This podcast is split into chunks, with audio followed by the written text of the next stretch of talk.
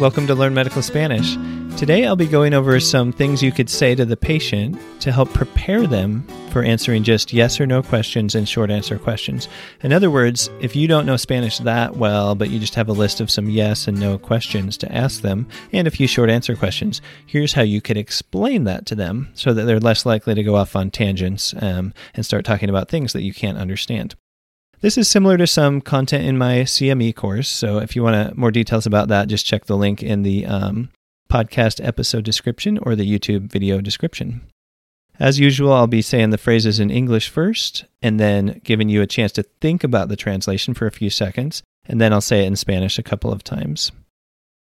And ideally, whenever I say it in Spanish, repeat it out loud so that you can get some practice. Okay, so here's the first phrase.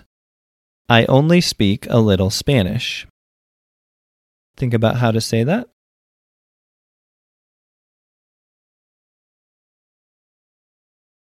Solo hablo poco español. Solo hablo poco español.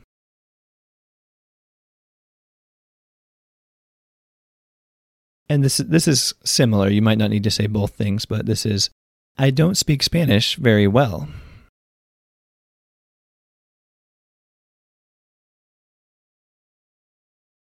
No hablo español muy bien. No hablo español muy bien. So like I said, you might you might not say both of those phrases, but you pick the one that fits your situation slightly more closely. The next one, I can't understand very much Spanish. So again, this is kind of redundant almost with the other one, so you just pick whatever works for you. I can't understand very much Spanish.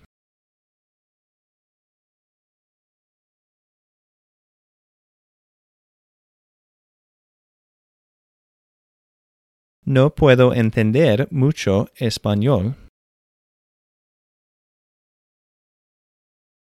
No puedo entender mucho español.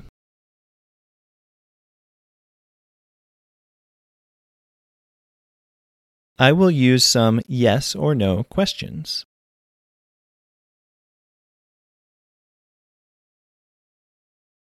Voy a usar unas preguntas de sí o no.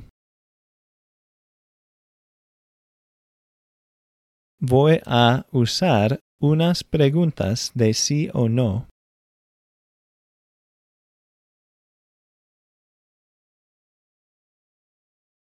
Some questions also ask for a number or time.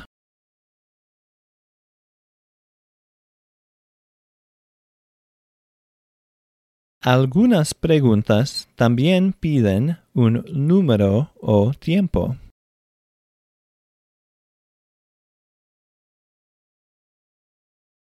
Algunas preguntas también piden un número o tiempo.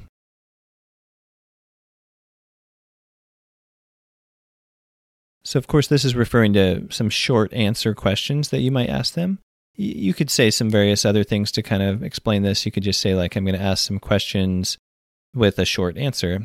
Preguntas con una respuesta corta, que necesitan una respuesta corta. Something like that, that the question has a short answer or needs a short answer. So just some other ways you could kind of think about phrasing things. Here's the next phrase. Please respond only with yes or no, or the shortest answer possible.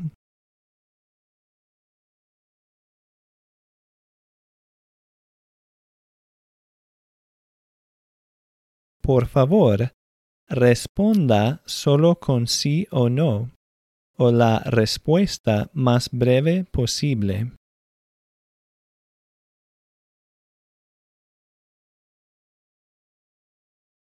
Por favor, responda solo con sí o no, o la respuesta más breve posible.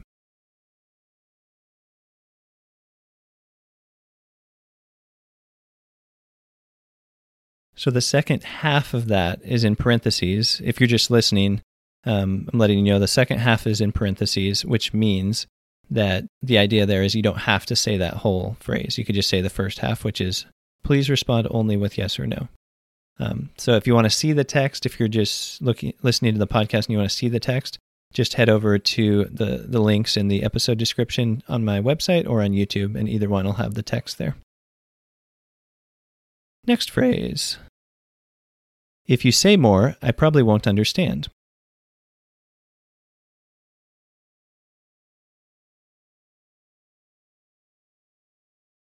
Si dice más cosas, es probable que yo no entienda.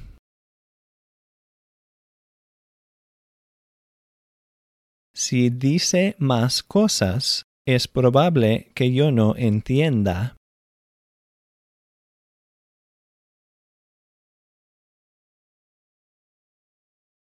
So now we're switching gears just a tiny bit, and these are a couple things you can say if you've already started the dialogue, and then the patient gets off track. If they start going off on a tangent and you don't know what they're saying, and you want to kind of get them back on track, you could try saying this. I'm sorry, I can't understand.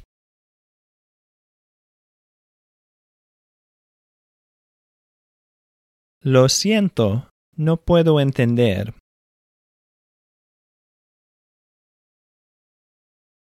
Lo siento, no puedo entender.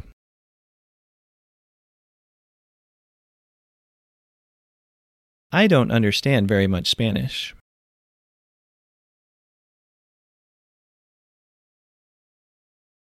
No entiendo mucho español.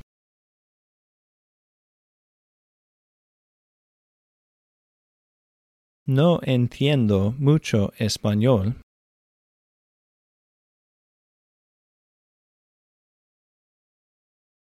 And then you could, with that, you could, uh, after that, you could kind of circle back to some of the other um, phrases in the dialogue to kind of be like, to remind them, yeah, we're just going to use these yes or no questions, these short answer questions, and please try to keep your answer short, and, and that sort of thing.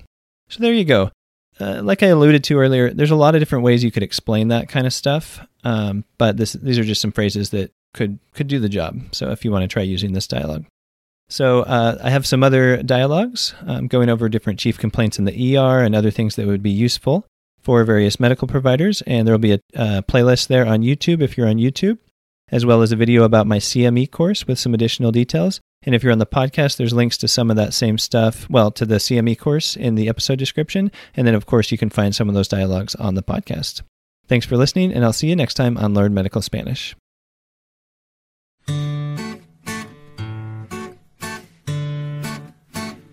The Learn Medical Spanish podcast is not medical advice and does not replace the need to see your own medical providers.